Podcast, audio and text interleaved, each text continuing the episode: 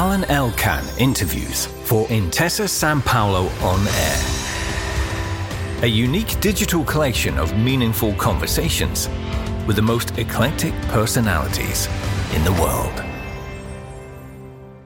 We are speaking with Anthony McCarten, who is an eclectic person because he is many things together. He is a, a writer, he was a journalist, and he's a writer of novels. He's a writer of plays. He's a writer of screenplays. He has been a director of movies. And uh, now in uh, London, he has a play that is going on called The Collaboration at the Young Vic Theatre until April.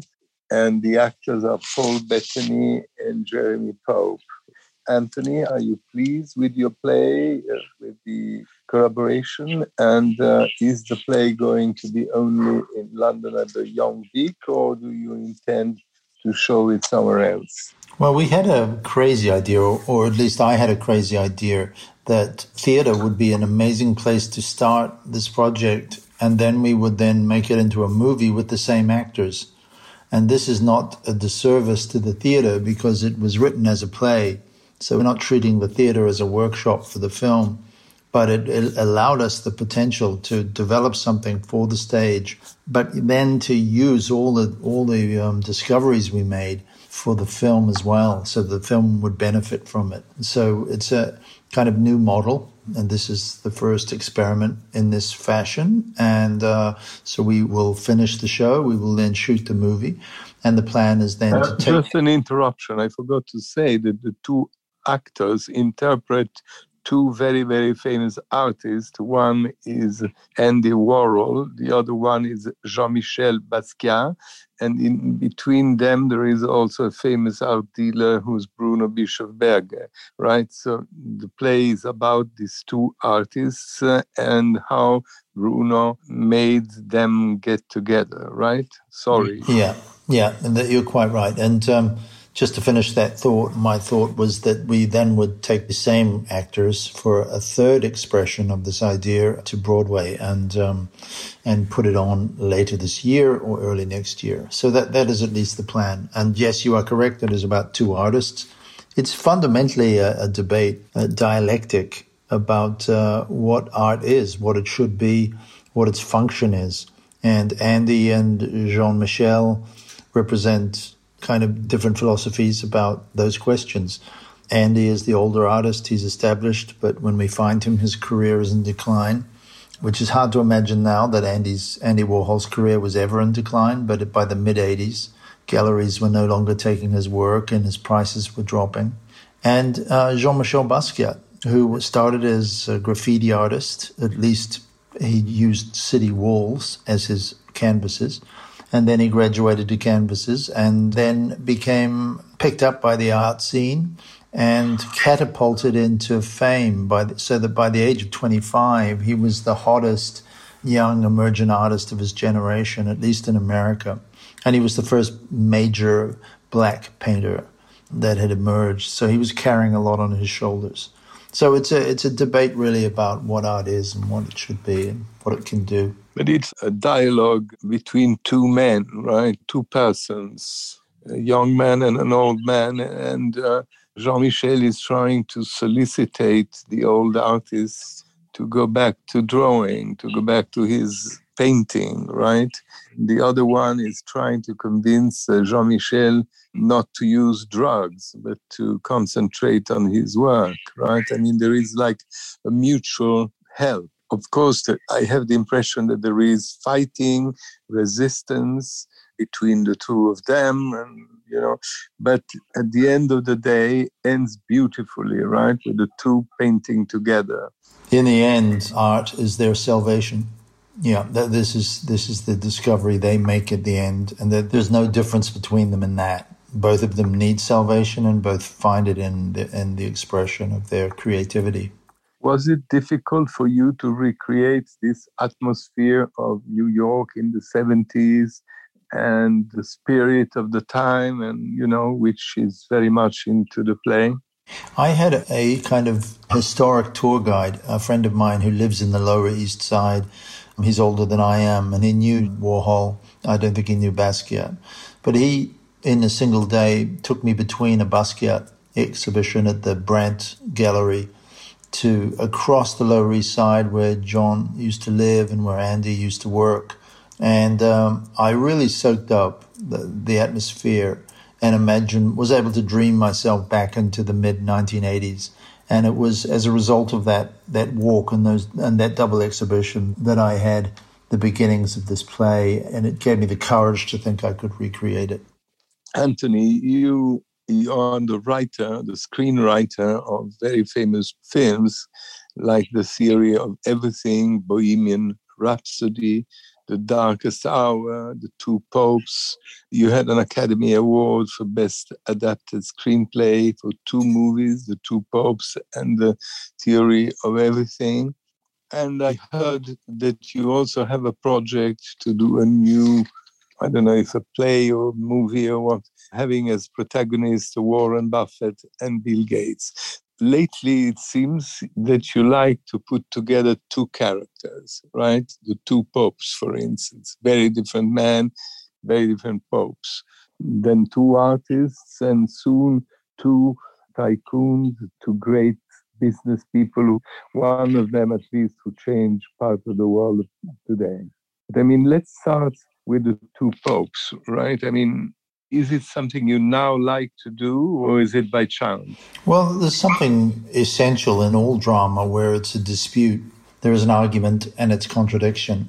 And the beauty of dialogue, where ideas are competing with each other, is that you are allowed to contradict yourself as a writer and put as much energy and conviction into the contradiction as to the original argument. Um, this is a pleasurable thing to do because it obliges you to empathize with opinions not your own. And uh, I have become increasingly interested in the idea of debate, of dispute. A Jewish friend of mine called it rabbinical. And at its essence is the idea that debate is absolutely vital in society. And, and if we if we somehow avoid it because we just want peace, then we don't make any progress and we become increasingly polarized. So I, I, wrote a play about two popes who couldn't agree on very much, except that they both believed in God. But how you believe in God, they couldn't really agree on. And that led to that this play and a realization that there was a sort of theme. There was worship of religion, and this play was kind of about the worship of art. You mean the Warhol Basquiat yeah. play? And so I then realized that there's there's actually a trilogy here, and there's a unity between all three works, uh, with the Buffett Gates play as well, which is called Wednesday at Warren's, Friday at Bill's, which is worship of money. What should we do with money if you are fortunate enough to have a great deal of it? What should you do with it? How should you dispense it? What are your duties? These dialogues that you put together, right? The two popes, or the two artists or now the, or the two great financial people you invent the dialogue you do some research i engage in well researched speculation by this i mean that i learn enough to create a plausible scenario that uh, that is based in history i then honor the known points but between the known points there are vast wastes of nothingness. There is no record of what someone said to someone else on a certain day. And into this space, I think the artist is the best qualified to try and fill it. I've always thought that fiction is the great repository of the truth because we have a bigger palette of colors to play with. Biographers must not depart from just the known facts and if we are to say that the known facts only ever account for 50% of the truth, how should we then fill the, the second 50%? And who should do it? And I think the imaginative empathy that artists possess qualify them better than anyone else. So that's essentially my rather presumptuous career has been increasingly based on trespassing into worlds that I had no direct experience you put yourself in places where I do not belong, but I don't question myself. I'm like a burglar. I've stolen into other people's lives. And I try to work out the quality, the essential quality, and the essential themes that underlie those lives. And hopefully, I come up with something new and something fresh. If I fail, then it wasn't worth the enterprise. The whole endeavor was was. I think it was fun, and I believe that Pope Francis enjoyed it. Maybe less Pope Benedict, but I don't even know if he watched it. When the two popes together, they watch television, right? And one is Argentinian and the other one is German, and they watch a football game between the two countries, right? Argentina against Germany. I think this was your invention. Of course. And uh, why did you do this? Because football represents a very, very popular, very, very important issue in everybody's lives. Well, Pope Francis is a huge football fan. And Pope Benedict is utterly disinterested in anything except classical music and God. I thought it was a very revealing uh, creation to restage the famous football game between their two nations and have this newcomer to football sit there and watch the enthusiasm of his fellow pope. So you can see my strategy emerging is that I do not limit myself just to the known facts because I think there are other revelations that you can deliver for audiences about historical characters. But this is fiction, right? It must be difficult to do fiction. Normally, you wrote novels and things like that. A literary character is an invented character, even if you inspire yourself to someone, right? But yeah. it can be a, a, completely unknown person, and the literary character becomes known because you write about him. I mean, when Flaubert writes Madame Bovary, she is a, a simple woman, right, and makes Madame Bovary a universal character. Instead, you go into real characters who are very well known and there are lots of biographies essays and photographs about these people right? But you transform them into your character. I it do. must be more difficult. You're not entirely free. There are huge constraints that history imposes that you must adhere to you must be respectful of. You cannot tell the story of Napoleon and have him win the Battle of Waterloo. This would be absurd. Who would want to watch such a thing? But you can create a scene on the eve of Battle of Waterloo that we do not know happened, but which tells us something about the state of mind of Napoleon that evening. And this is how I think that it's a delicate balance that must be struck. And I hope I find it. Some people accuse me of going too far. There's a scene in Darkest Hour that no one will let me forget where Churchill goes into the underground, the London Underground, and talks to local people. And historians, from the moment I wrote the scene, have been outraged. Critics, even last week, years after the film, keep mentioning it in newspaper articles that this one scene destroyed the film for them. It was absurd to have Churchill go into the underground. The point of the scene of the underground, they're not interested in the emotion that you receive from the scene, the critics are not interested in. They cannot, however, get past the idea that I have him descend the steps into a public underground station. I will never agree to abide by those rules because that would make me subordinate to biography. And I'm not a biographer, I'm an artist. And the artist needs a degree of freedom. Let's talk about Andy Warhol and Jean Michel Basquiat, or Pope Benedict and Pope um, Francis. You certainly have one of the two that you prefer. I initially sympathized with Francis and could not at first dream myself into the world of Benedict. It was much harder for me to try and understand him, his impulses and then present them as powerfully or as naturally as I could present Francis's position. But the revelation of these projects are that once I'm able to crack the code of a character, I go in there and find the Benedict within myself. I find that the ultra conservative has views that I can sympathize with, that I do think we have to uphold. And these little moments of self revelation and self discovery is one of the great byproducts of doing this kind of endeavor. You are also helped by a great actor, which is Anthony Hopkins, right, playing the role. Exactly, yeah. It was a great joy to work with. I am able to call him Tony. He became a friend and uh, certainly one of the greatest living actors. Another great actor is the one you work with for Churchill, right? You're used to great actors. Yes, well, I've been very fortunate in, in working with some of the very best, and I've um, been overjoyed to see that the collaboration between us has resulted in three of them winning Academy Awards for Best Actors, and Tony Hopkins and Jonathan Pryce were both nominated, and Felicity Jones was nominated for Best Supporting Actress. So there seems to be something in my work that allows actors to do their best performances. And uh, you have a preference between Jean Michel Basquiat and Andy Warhol? I mean, in the play, can we see that you self indulge more in one of the two, or it's an equal game? I felt more bound by history with Andy Warhol because more is known. And Basquiat was more of a challenge to write, but I think for me personally, more of a revelation about what I think Jean's process is and what his work is about. And the two great gambles dramatically in this play as a writer is to have speculated that Andy is afraid of painting because it opens up too much emotion and painful emotion.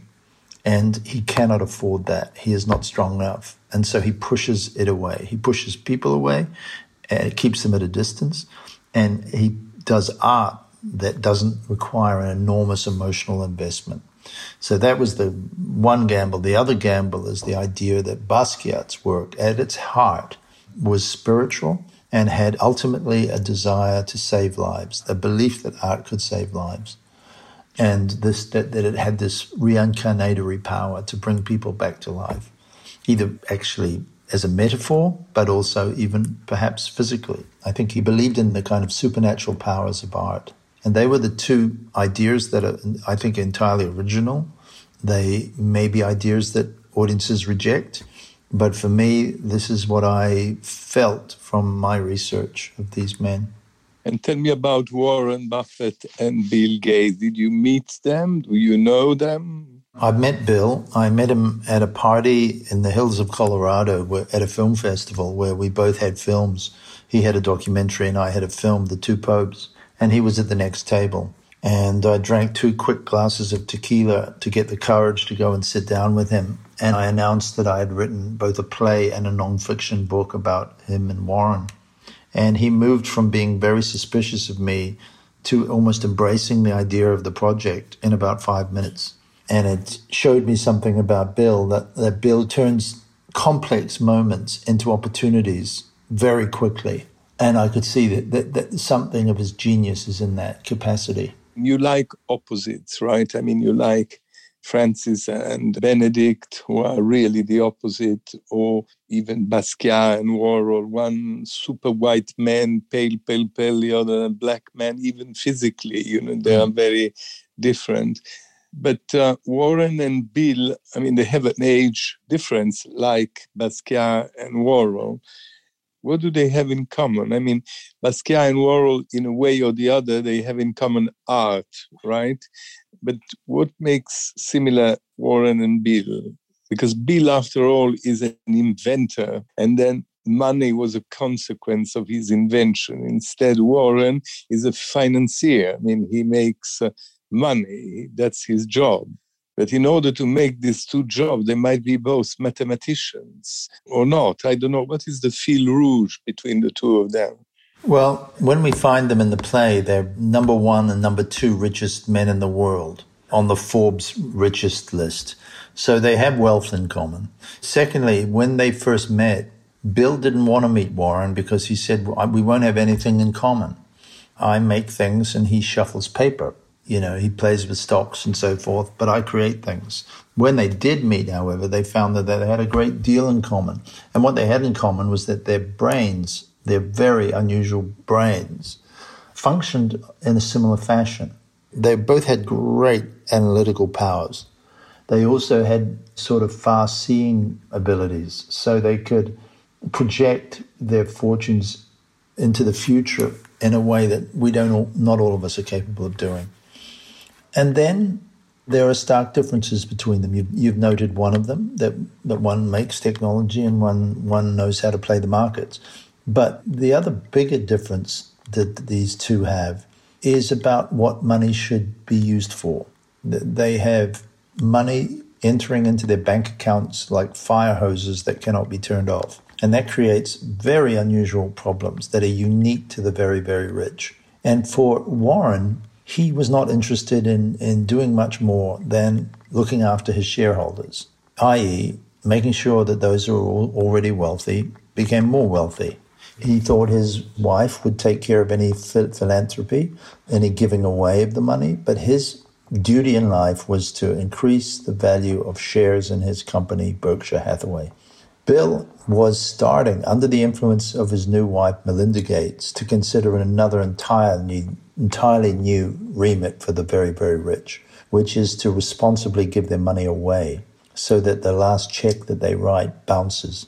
This was a, such a radical idea when it was first presented to Warren that he couldn't imagine that. He would have thought it was a derogation of responsibility to his shareholders. But the journey from that distance that separated them in terms of what they should do with their great wealth to the moment where they come to realize that they will work together and create the biggest philanthropic organization the world has ever seen.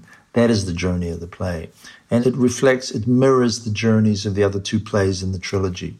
That polar opposites, if they can find a middle ground through dispute, through this rabbinical style dispute, learn to listen to each other and come to some sort of middle ground, enormous benefits can accrue for, for them personally and everyone else who's associated with. When is this play going to be performed? Next year. We're aiming to present it next year as the final part of the trilogy.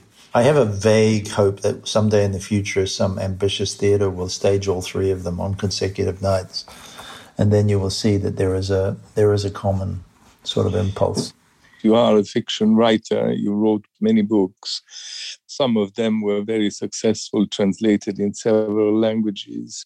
And therefore, you are, let's say, you are the only one. You, the writer, and then the novel, and then the readers, right?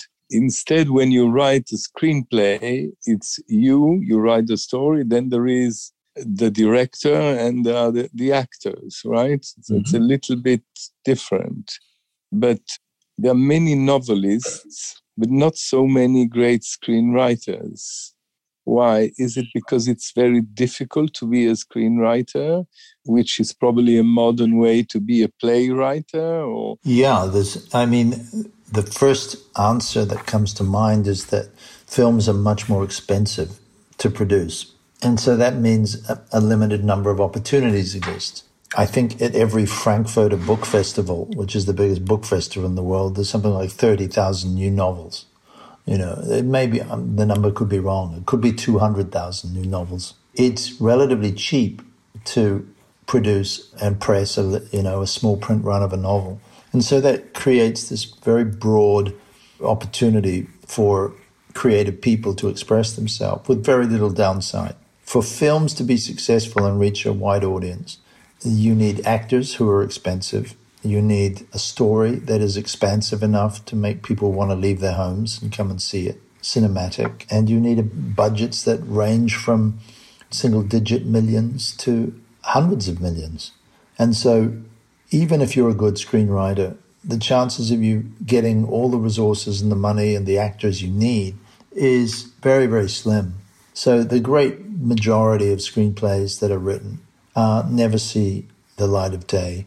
And the screenwriters therefore never get to mature because they're just not able to do enough work and learn from it and then do the next one and do the next one. So they always stay as an apprentice. What I feel is that they are not recognized enough in the sense that look at the music, right? We all know about Irving Berlin, about Ennio Morricone. You know, they're big characters, even if they're not the director or the actor, right? There would be no film without the writing, of the screenplay, which is like the la colonne vertebrale of the movie, right? If your films and theater plays are completely based on dialogue between two people, more or less, you know, I mean, the dialogue is very, very important, right? And the writer, you know, look at some screenwriters like Fitzgerald or Faulkner, right? They are not well known because they did that. They are well known because they were writers, because of their novels. So do you think that there should be more justice? I can tell you this because you do many other things. Shouldn't you be more well known screenwriters? The answer is obviously yes, but there's who, whoever said there was justice in the world anyway. And certainly in Hollywood terms, eh, we live in the cult of the actor and to some extent the cult of the director. And there has never really been a cult of the writer in Hollywood, in the movies in general. William Faulkner, who you mentioned, he said the, the, the only way to stay sane in Hollywood was to do your work, take the check, and leave town. There's no point in hanging around waiting for anybody to respect you. And uh, there is a complete ignorance almost on the part of the public when, when they watch a movie about who created the majority of this film, which is often, if it's an original story, is the writer. He or she imagines every character. They imagine every scenario. They tell the actor or actress to enter a scene. This is what they say. This is what they do. Leave the scene really, you could argue that the director is really only the second director and that the writer is the first director of every film.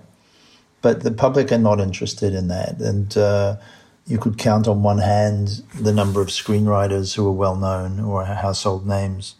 So, that is our destiny. But it's a glorious way to spend. Yeah, but you say our destiny, but your destiny is you are also a producer. You and you have been a director, and you probably will be again, right? Yeah, and my main impulse is not to seek uh, the spotlight anyway. I am thrilled that I have job that I can go to that is the creation of stories that are at present reaching a wide audience. There were many years when this was not the case.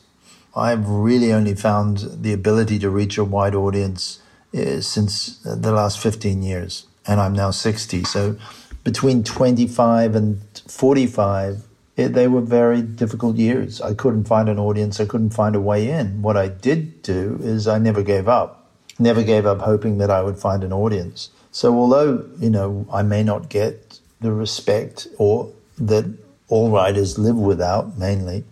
I'm so very grateful that I'm working at a high level now. And that eclipses any potential sort of disappointment that I don't have notoriety or fame.